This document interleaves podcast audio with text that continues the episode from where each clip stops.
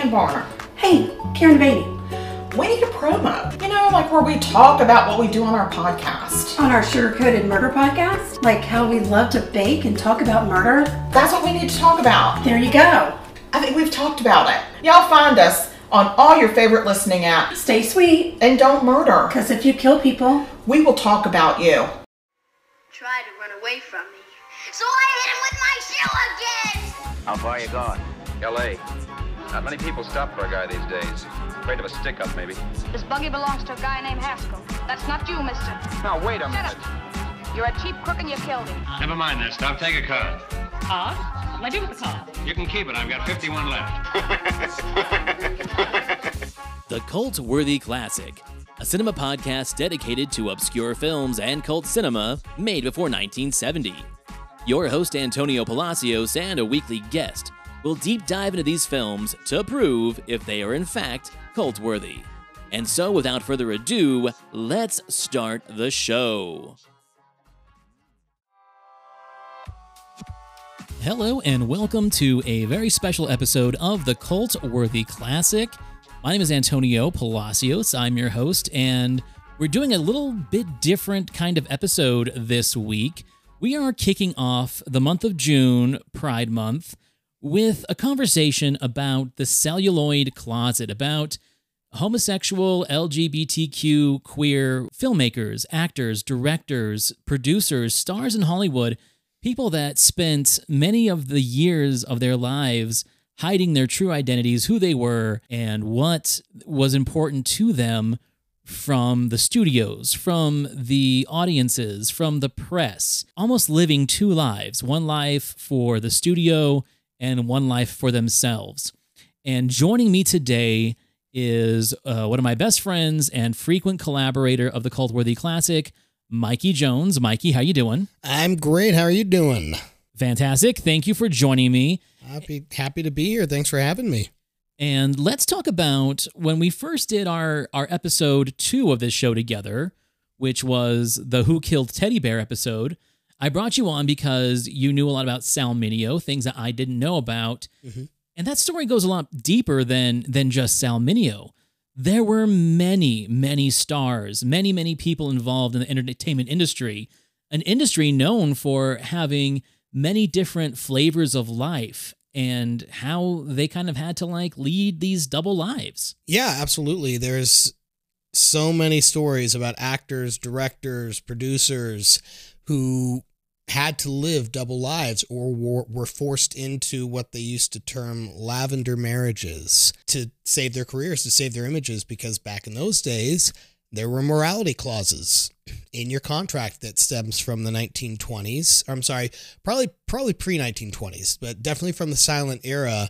Uh, there was a point when they were really worried about religious leaders telling their congregations to boycott films.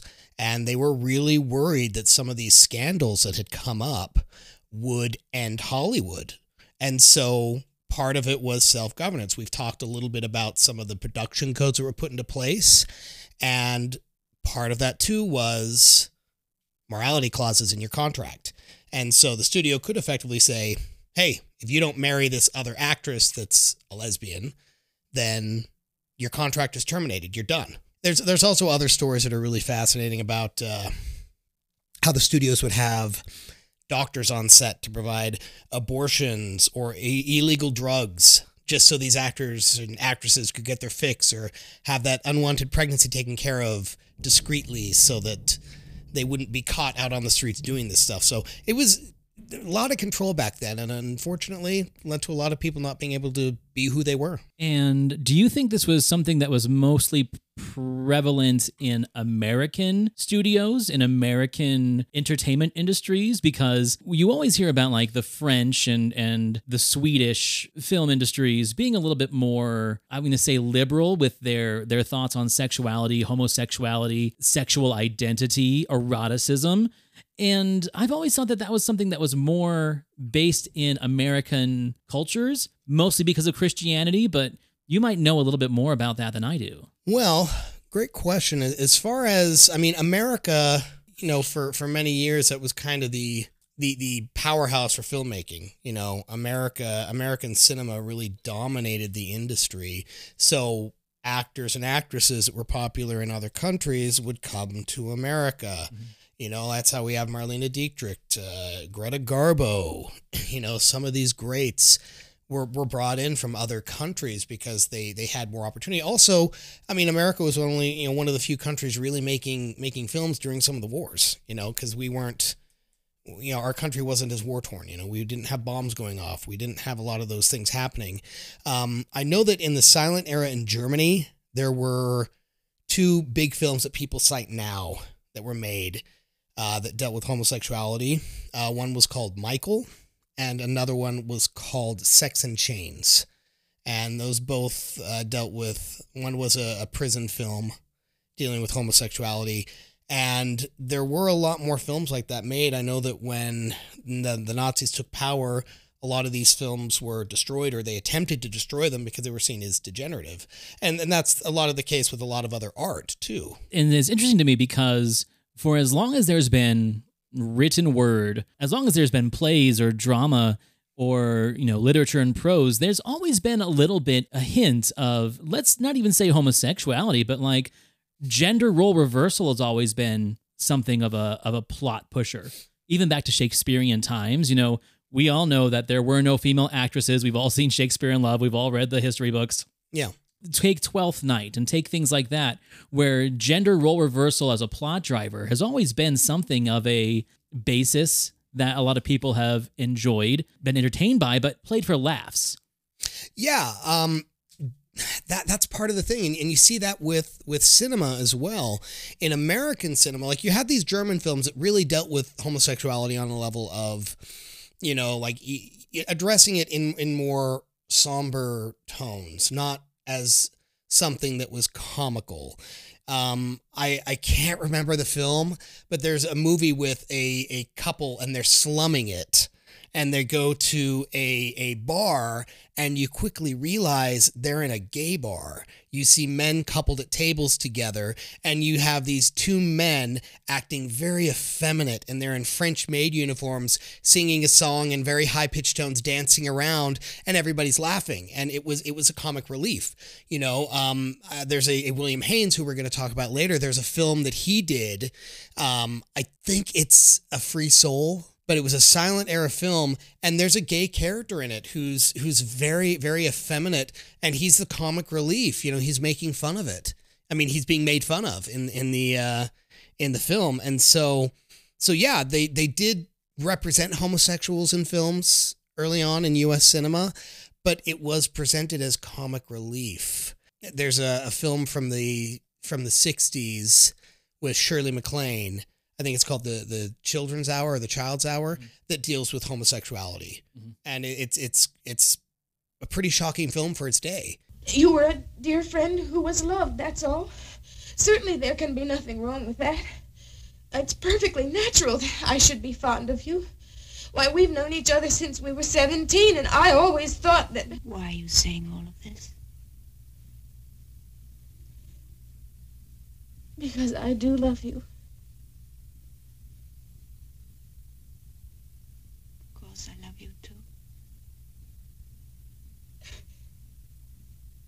But maybe I love you the way they said I love you. I don't know. Because it, it doesn't bring it in as comic relief. That's pretty much after the codes were starting to crumble. And you start seeing these more adventurous, yeah, adult themes coming out in films like Anatomy of a Murder with uh, Jim's, Jimmy Stewart. Mm-hmm you have very frank discussion and conversation about you know it's a it's a rape trial I believe. And there's very you know frank conversation about rape. And you know they mention women's panties. And it's like even watching that now like even though now we see everything in film but watching it in that context of back then it's it's almost still kind of shocking because you're not expecting it in this film. And it kind of had this uh I had a jazz soundtrack, mm-hmm. which I know you did a soundtrack show earlier, so yeah. this probably means a little something to you. But they just, you know, just kind of a very films push the limits for its time. Well, and you know, Hitchcock was not shy of of kind of poking that that bear in the ribs Right. of like the hun- homosexual undertones in, in his films, especially in the 50s and early 60s. Rope, for example, you know, Oh, yes. there is Leopold definitely Loeb, yep. there is definitely homosexual undertones in Rope. It doesn't come right out and say it, but you know it's there, and that was part of the genius of, of his filmmaking. Yeah. Oh, just I was gonna say in in Rope, you have that scene, and this is based off of the nineteen. I don't know the exact year, but it was in the early twenties. Was Leopold and Loeb murder, um, and they were a gay couple.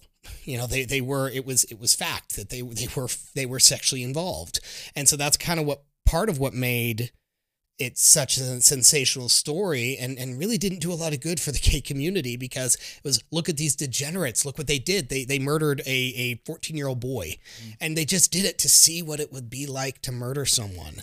And so in rope you have that part where after they kill their their classmate these two guys they're talking and it's this really uncomfortable conversation and one of them looks at the other and says what was it like for you Yeah. and it's just it's there's so many homoerotic notes almost like hitchcock is intentionally taking this idea of you know homosexuality you know a sex act with another man being the equivalent of murder Yeah. or on that level Got it. He's got it. He knows. He knows. He knows. All right, He knows. all right, easy. I'll take care No, of you won't. I'd just as soon kill you as kill him. Sooner. This is what you wanted, isn't it? Somebody else to know. Somebody else to see how brilliant you are, just like at school. I told you he'd find out. But oh no, no, you had to have him here. And now we're done for. Now I don't. No, you made me do it, and I hate you. I hate both of us. I. which is a fascinating idea to play with back in that time And it almost feels to me like it's the entertainment industry, um, the writers, the producers, the directors of all those films from like the 20s to the 60s. You know, pretty much Stonewall is where everything changed, where we start seeing more representations of homosexuals in films, flattering or not. Most of them weren't when they were first really kind of putting them out there in the 70s. But you, you had these films that would hint at these homosexual character traits without fully coming out and say they're homosexuals. You would have the flamboyant neighbor, you would have the flamboyant butler, or something like that, mm-hmm. without coming out and saying it. Yet at the same time, in Hollywood, you really could not afford to be openly homosexual and a working actor, actress, producer, or director. And there's a weird part of irony to that, but I think that's kind of, you know, Hollywood's way of like, hey, listen, Christian America, who's got their panties in a bunch because of all of this stuff that you're worried about, you know, saving the children from homosexuals in, in movies. We're going to still make these movies with these characters, but we're not going to tell you that they're homosexual. We're just going to let it sit there and it's going to be dissected by the people who know.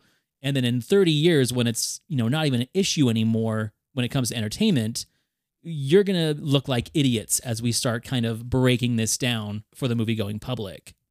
Yeah, and and it's it's interesting to note 1895.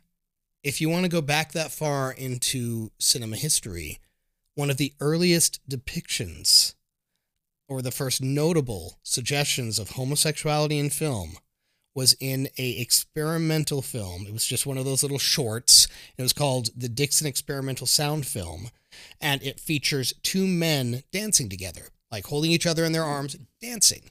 And so it, it's almost like it has been there from the start. You know, that's like it's the foundation of cinema was laid, and there's a big old gay brick in it. Yeah. You know, it's like right there, and it keeps it keeps coming up again and again. Well, I mean, you and I both kind of grew up in the entertainment industry in the sense of like we're both theater kids and film Mhm. kids, and it's it is impossible to be in that industry without knowing homosexual LGBTQ people. Like Right. most of the people in the industry that I know were either homosexual, bi, queer, but it's such a it's a weird thing that like it is one of the biggest draws the entertainment industry for Mhm. middle class America.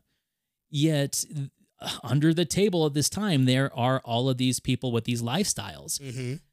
It's so, and especially the the theater industry, Broadway. You know, it is kind of like the mecca for for performers, and most performers, homosexual or not, are assumed to be homosexual. Yeah, yeah, and and I I think that one of the things that you see is theater.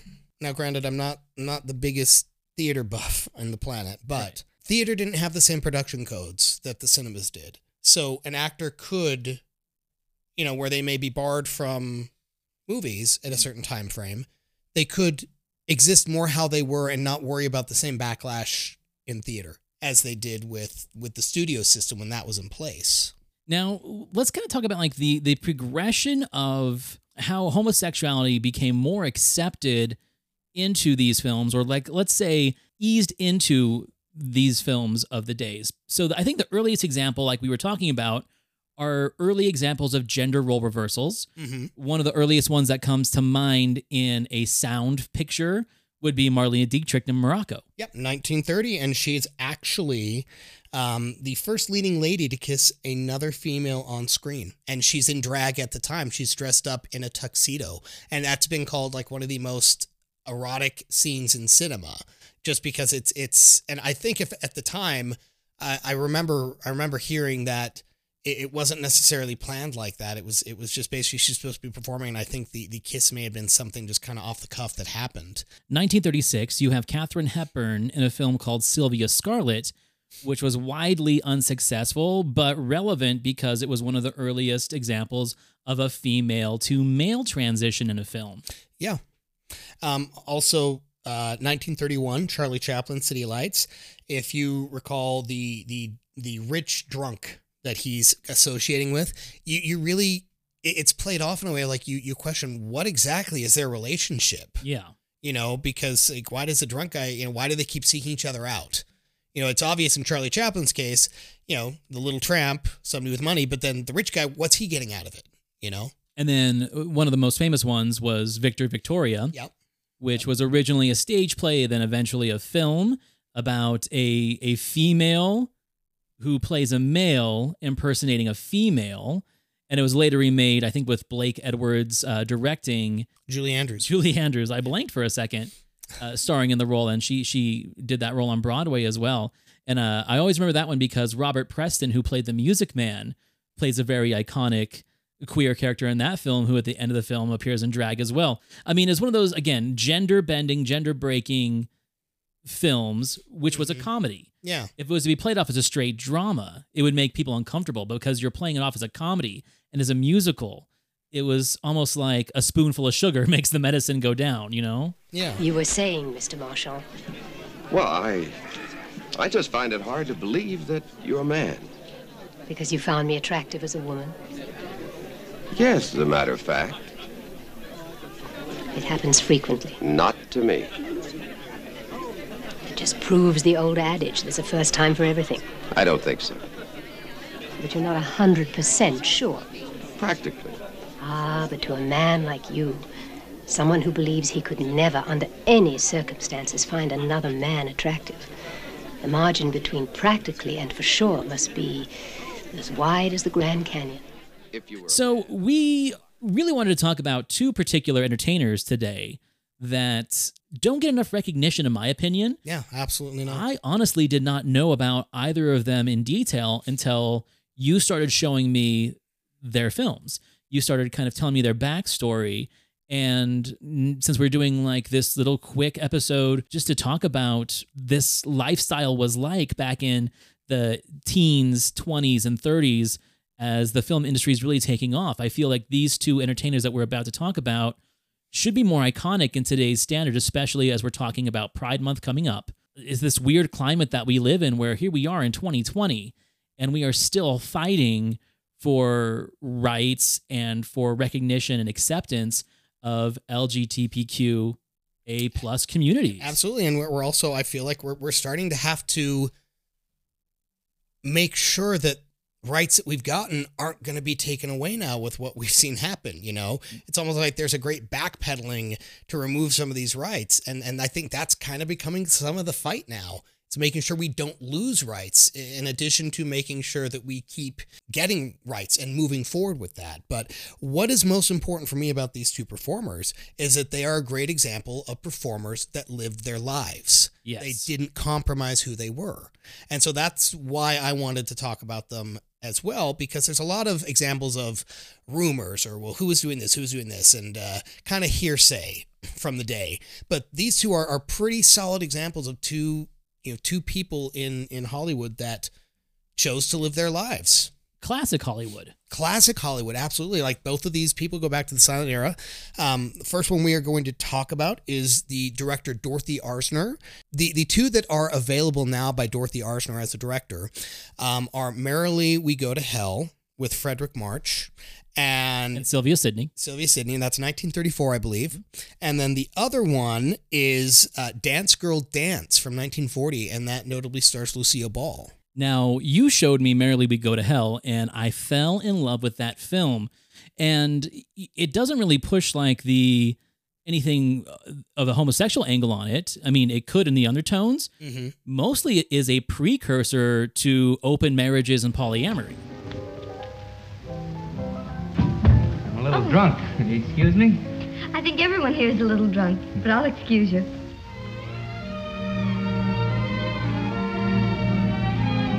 A loose hands.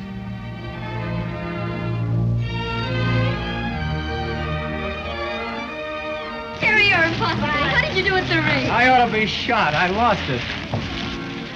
Well, merrily we go to hell. Merrily, you stop this and go to work. Come on.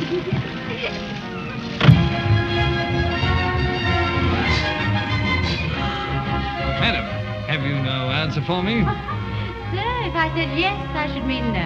And if I said no, I should mean yes. But my silence is all true. And Right.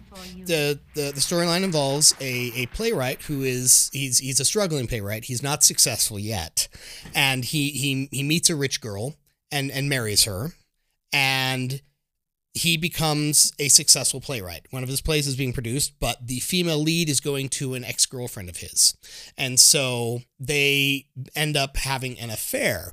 And his wife finds out about it, and instead of going, okay, I want a divorce, we're done, she goes, all right, we can have a modern marriage if you want, but just as it affords you certain rights, it affords me certain rights. So she, it's it's very much a feminist film in a lot of ways. Yeah. She goes off and has her affairs and does her thing, and uh, there's there's more to the film than that, and we won't we won't ruin it for you if you want to watch it, but very much a feminist film. You know, it's it's the whole what's good for the goose is good for the gander is kind of the the theme in the Mhm. middle. And Sylvia Sidney, absolutely gorgeous. I've always loved her, but I'd never seen that film, and she is just stunning. She is so just eloquent in her delivery and her performance, but she also plays one of the best on-screen drunks I've ever seen when everything starts to fall apart and her life becomes almost unbearable because there really is love there, but there's also a lot of ego. And that's kind of what like helps drive the story further is like this battle of egos between the two of them. Mm-hmm. But when you told me about Dorothy Arzner as the director and her story after we watched the film, it makes the film seem that much more relevant because it is a story being told by someone with a secret. Mm-hmm. The film is all about secrets. The film is all about wanting to live the life that you choose, but having to make sacrifices to not be brought down in society. Right. And Dorothy is, is notable because she maintained a 40 year relationship with Marion Morgan, who was a dancer and choreographer. And she was 16 years Arzner's senior. And they ended up working together. Um, she did some of the choreography in Dance Girl Dance. And she did try to keep her private life private, but never hid the fact that she was a lesbian. You know, never really hid the fact from anyone in Hollywood that she she was she was homosexual. And she did a lot of brave things in her career. She launched the careers of a number of actresses, including Katharine Hepburn, Rosalind Russell, and Lucille Ball. She was the first woman to join the Directors Guild of America. She also, very notably, Clara Bow was in a film called The Wild Party in 1929, which Dorothy Arzner directed, and it was Clara Bow's first talkie. And so Dorothy Arzner was also the first woman to direct a talkie. Mhm. But um, Clara Bow, there was an explosion on set. One of the microphones blew up, and Clara Bow was already really nervous. And so Dorothy Arzner, to help comfort her, asked one of the guys on set, Do you fish? And he said, Yeah. So she said, Get your fishing pole. He came back onto set. They connected the microphone to the fishing pole, and she just she followed Clara Bow around with it, and Clara Bow was able to do a more natural performance and kind of get over her fear of talking and singing in a film. And Thus inventing the boom mic. the boom mic. Yeah. So uh, some some amazing contributions to film as far as innovations and talent, and just the fact that she she lived her life. You know, she she had a forty year relationship with another woman and and never made it a point to hide it. Um, she did retire pretty early in film. In 1943 was her last film. Um, she did continue. I think she um, started some cinema classes at a university, but she never disclosed her reasons for for wanting to leave leave directing. Um, it, it could have been just due to, to sexism, and she could have just kind of realized, okay, maybe I've taken this as far as I can go. But it's it's really just speculation why she left. Well, I also think that we don't hear a lot of this scandals about her Mhm. because she apparently didn't have that kind of like ego that an ego maniacal director of the time would have, where they have to be in the magazines, where they have to be in all the press releases. Y- And I think that got her a lot more leeway with people being more accepting of her lifestyle because she wasn't in a position where the media or the press really cared. She was not like a glamorous, gorgeous starlet because that would make a magazine cover. Right. She, in fact, sh her clothing choices were incredibly unconventional for a woman in her day. She wore men's suits or straight dresses. You know, just not not making a big deal about fashion, just doing what was practical Yeah. and what she liked, probably. You know. And you showed me a documentary about her on YouTube, which really kind of spoke to that. I suggest you go find it, uh, listeners, because it's a fascinating, quick little watch about this director that not a lot of people really know about, and I feel is very iconic. she she also had a she had a great sense for talent. Um, you know, Dance Girl Dance was edited by Robert Wise, and guess what his next film was? Citizen Kane. Highly celebrated editor, highly celebrated film.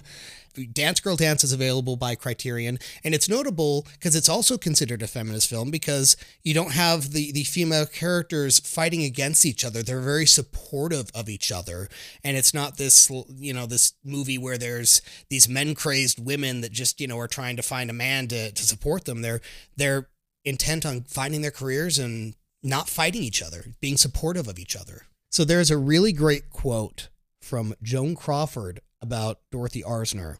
And Joan says, I'd like to think every director I've worked with has fallen in love with me. I know Dorothy Arzner did. I like it. Hey there, Cultworthy Podcast listeners. I have an amazing new app for you. It is called Newsly. Newsly is an all in one super app for iOS and Android. It picks up web articles about the most trending topics on the web at any given moment and reads them aloud to you in a natural human voice, unlike mine. For the first time in the history of the internet, the entire web becomes listenable all in one place. You can browse articles and topics from which you choose and start playing. Stop scrolling and start listening. You can follow any topic as specific as you'd like from sports, tech, business, science, Bitcoin, even the Kardashians. It will find you the latest articles and read them to you aloud. And they have podcasts as well. Explore trending podcasts from over 80 countries, including mine, the Cult Worthy Podcast. They even have digital radio. Download and use Newsly for free now from www.newsly.me or from the link available in my episode notes. That's C U L T C A S T to receive one month free premium subscription. Once again, check out Newsly and thank you for listening to the Cult Worthy Podcast. Now, the next performer we're going to talk about, again, I had heard the name, but I never knew a lot of his works until you had me watch a silent film. And I'm, I'm not huge on silent films. You got me into silent films. And the one that you had me seek out was probably one of my favorite first time viewings of last year when I saw it. And that was the film Show People, starring William Haines. Directed in 1927 by one of my favorite silent film directors, King Vidor, and it it uh, famously stars Marion Davies, who was um, the the lover of William Randolph Hearst, the newspaper mongrel. So, have you ever seen the film The Cat's Meow or Mank, which came out last year with Gary Oldman? That really kind of tackles the whole Marion Davies William Randolph Hearst relationship and all of its ups and downs with people, but that film was just absolutely incredible because it was showing the seedy underbelly of the Hollywood machine in the Hollywood machine's infancy. We're not even to talking films yet. The industry's only been around for like 20 years. And it was kind of like this expose of what really happens to these starlets that literally get off the bus or get off dad's jalopy in the city of Hollywood and what becomes of them. So, how about you tell us a little bit more about uh, William Haines and his progression through his kind of limited career? Yeah, um, he's he's also one of my favorites, uh, favorite actors. Um, not only was he just he had that that great star quality look, but just a great actor, fun fun personality. I mean, even in silent film, you really see his personality shine just very expressive face you know you just you, you, fall in love with him real quick in any of his films but he was discovered by a talent scout and signed with goldwyn pictures in 1922 he gained pretty quick momentum in films and he received favorable favorable reviews in in in pretty much everything he did. There was a film in 1926 called Brown of Harvard and this performance was notable because it really solidified him as the wise cracking arrogant leading man which which he became kind of famous for and I think you really see in show people but he, he really plays it with a lot of heart, you know. I mean, here's the thing: it's, it's they're silent films, so you are getting their dialogue through these cards of dialogue. You're not hearing the the dialogue spoken aloud. It kind of reminds me of in Singing in the Rain, where um, Debbie Reynolds is making fun of Gene Kelly, you know, saying, "Oh, anyone can just do the pantomime, the ahs, the ohs, the e's, the oohs," and you know, great scene. But there is some truth to that. Honestly, the silent films that I had seen before Show People were mostly like the expressionist films that everyone knows about Metropolis, mm-hmm. uh, Nosferatu, things like that. But this was one of the first films I had seen that was a character study. And it was so amazing to me how these characters were portrayed and convincingly so without sound. And so with William Haines' performance in that, where he plays, you know, he's kind of like the comic relief slash leading man of this film. Like he kind of makes these comedies in the silent films that he's doing, while Marion Davies kind of starts off in the comedies and eventually moves on to dramas and becomes more of like a prolific star than he is. But the way that he delivers his lines, the way his performances are, it reminds me a lot of what George Clooney would do these days. There, Mhm. there is there is a charm, there is a suaveness, but it's kind of also at the same time gentle and humorous, but charming at the same time. And it's interesting you bring up George Clooney because I was just thinking if if there was a biopic made about William Haines, young George Clooney would have pay, played him perfectly. Yeah, I agree 100% on that one. All right, so with yeah, with William Haines, um, he he gained a lot of success quickly in in cinema, and in in 1926 during a trip to New York, he met a a man named Jimmy Shields. And it was initially on a hookup. I think um, Jimmy was in the armed forces in some some regard. There was there's pretty instant connection between the two of them because William Haines convinced Shields to move to Los Angeles, promising to help get him work in in movies as an extra, and they they soon began living together and were a committed couple. When uh, when Haines died of lung cancer, they were together, and uh, his his partner at the time put on his pajamas a few months after his death in March, wrote a suicide note saying he couldn't go on without William anymore. To me, that's just like a true testament of love. You know, they were together from 1926 to 1973. They were together. They ran a business together. But what ended up happening with William Haines is that in 1930, he was basically confronted about his homosexuality by the studios. And they wanted to put him in a lavender marriage. And Joan Crawford, again, stepped in and they were good friends. And she said that she would marry him. And he said, No, Joni, honey, that's not the way it works. They they connect, they, they hook up the, the men that like men with the women that like women. And you like men and I like men. It would never work out. They remained friends, but effectively, William said, No, I'm not going to deny my relationship with, with Jimmy. I'm not going to compromise who I am. And he, he, he let MGM terminate his contract and he walked away from it. Him and Jimmy started a very successful interior decorating firm, an antique shop. Um, some of his clients included Nancy Reagan. He was lifelong friends with her, and he he moved on to a very successful career in interior design. Where he was more than likely accepted for who he was as a person. Oh, absolutely. I mean, he was able to live his life, and he he had a, a quote later on where he was saying he was glad to be out of films because he could see his friends that really embraced the Hollywood system shine and show their best without him being stuck and seeing the ugly side with the studios. I mean, fascinating stories about fascinating entertainers, and those are just two of many. You know, the celluloid closet was deep. And th- there's something to be said too about like the homosexuality, but I'd say more prominently bisexuality of these entertainers mm-hmm. in in the 30s, 40s, 50s, 60s until it became more appreciated, wouldn't you think? Yeah, bisexuality was a little more open just because I think those stars could move more fluidly into relationships with the opposite sex and and they could dispel any rumors as oh, I'm an actor, you know, every, everybody kind of says that about me and and and even now though gay actors like there's a uh there's an actor who who I was reading about recently and he accepted a gay role and his his agent told him do not play gay because you're going to get stuck in that and no one will hire you. So even now, you know, where it's more accepted, there's still this thing of like, okay, well, if you're gay and play gay, you're always going to play gay. And if you're straight and you play gay, then people aren't going to want to hire you. Um, but yeah, I mean, it's still, we're still getting there, you know, we're still, still making progress. But I do think there are some muddled waters sometimes where, you know, an actor's sincerity gets called into question where I've seen people get upset if a straight character plays gay.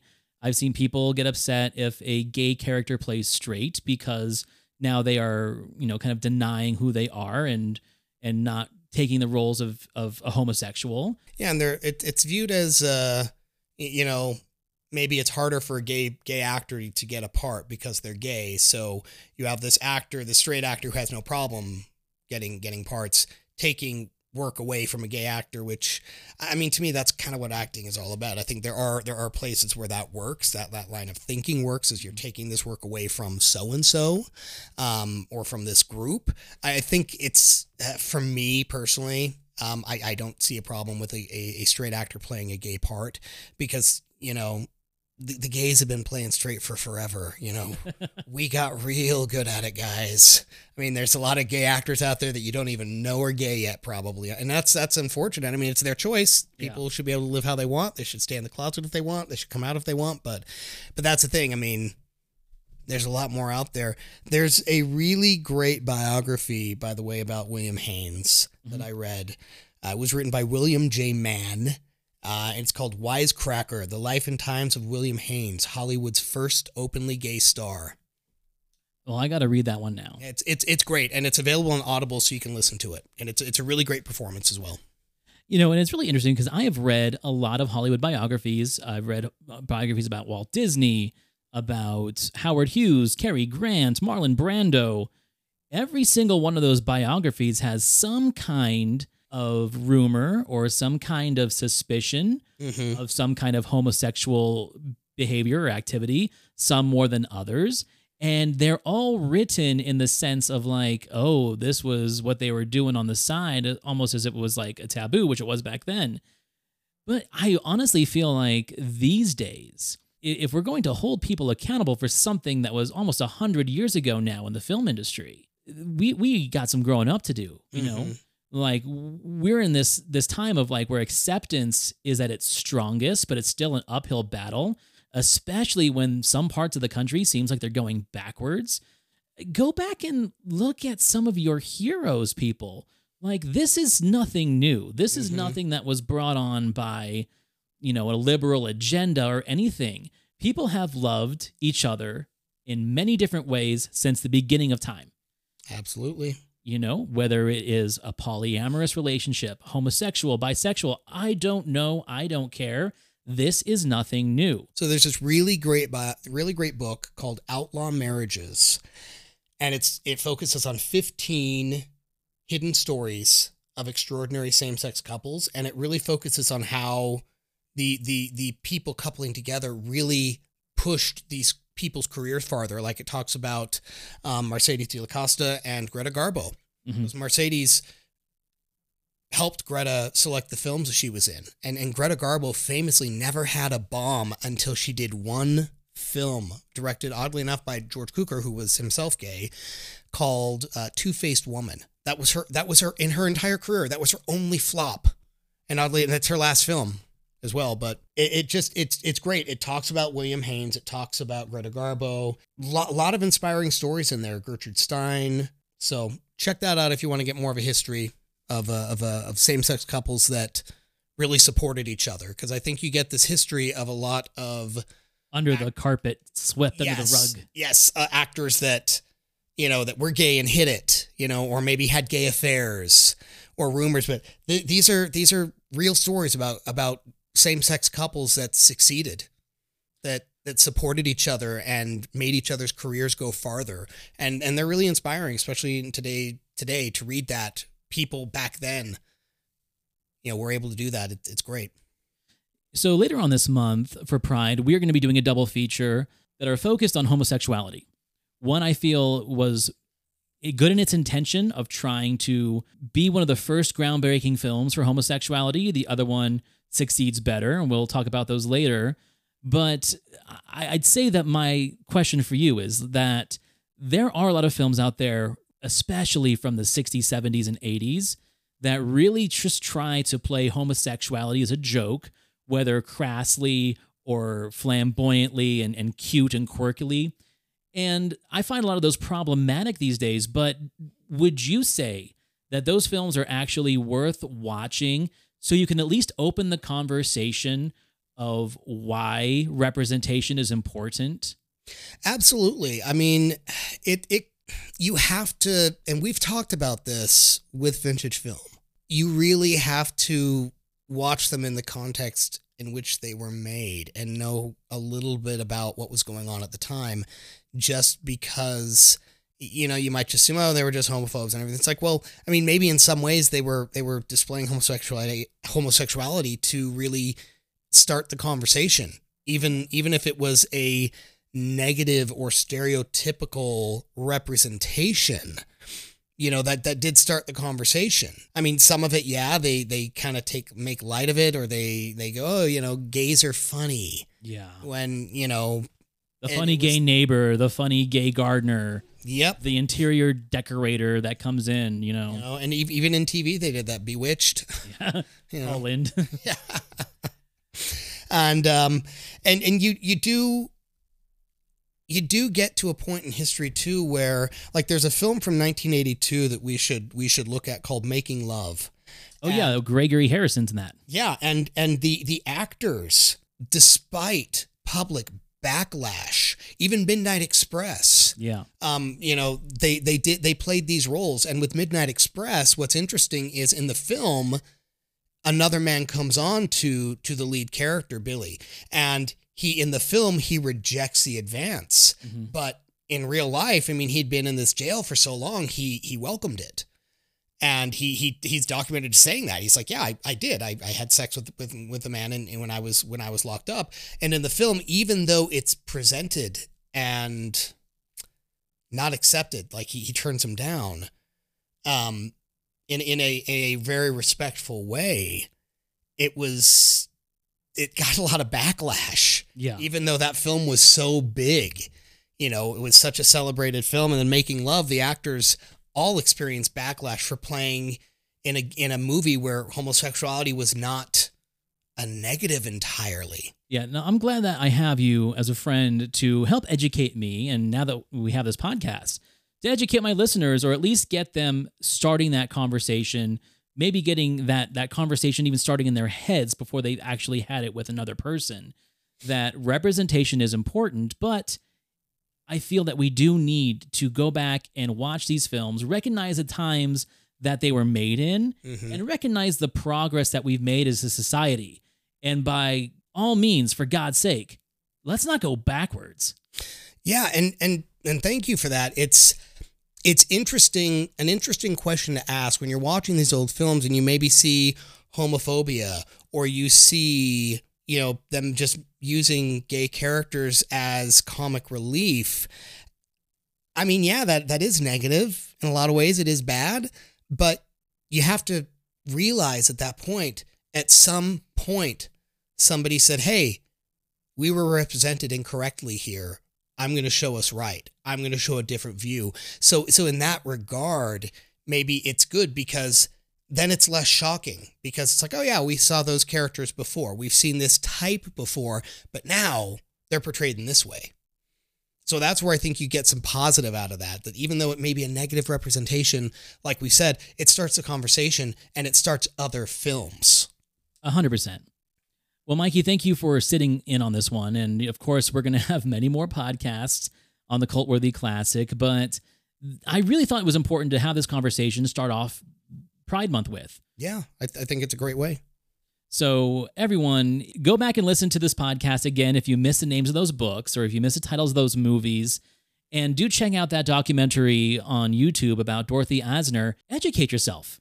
It's a fascinating story. And there's stories that I honestly feel should have some kind of dramatic biopic done of them. I, I feel like we should be seeing biopics about these films the way we would see them about a drug addled rock star mm-hmm. or, or, or, a blues singer. You know, like these are human stories that should be, I feel, told respectively and just kind of getting the iconic representation out there. Do you know the film 32 Short Films about Glenn Gould? Yes. Something like that, featuring just these little short films about these gay, you know, homosexual um, you know celebrities i think would be kind of cool I agree 100%. Well, thank you for listening, everybody, and have a great June. Have a great Pride Month. Go to your local Pride Fest, go to your local Pride Parade.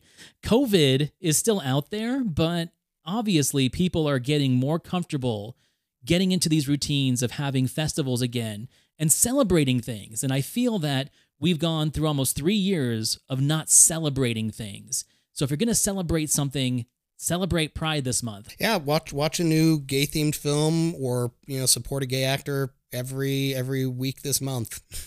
Start a little gay film club for the month. Well, uh, my name is Antonio. I was here with Mikey. Thanks, guys. It's great as always. And uh, we will see you next week. Make sure you follow me on all of my socials Instagram, Letterboxd, Facebook, and of course the Twitter. And you can follow my website, thecultworthy.com, for all blogs, updates, reviews, and new episodes, as well as links to my favorite indie podcasters in the podcasting universe. Thank you for listening and have a great week.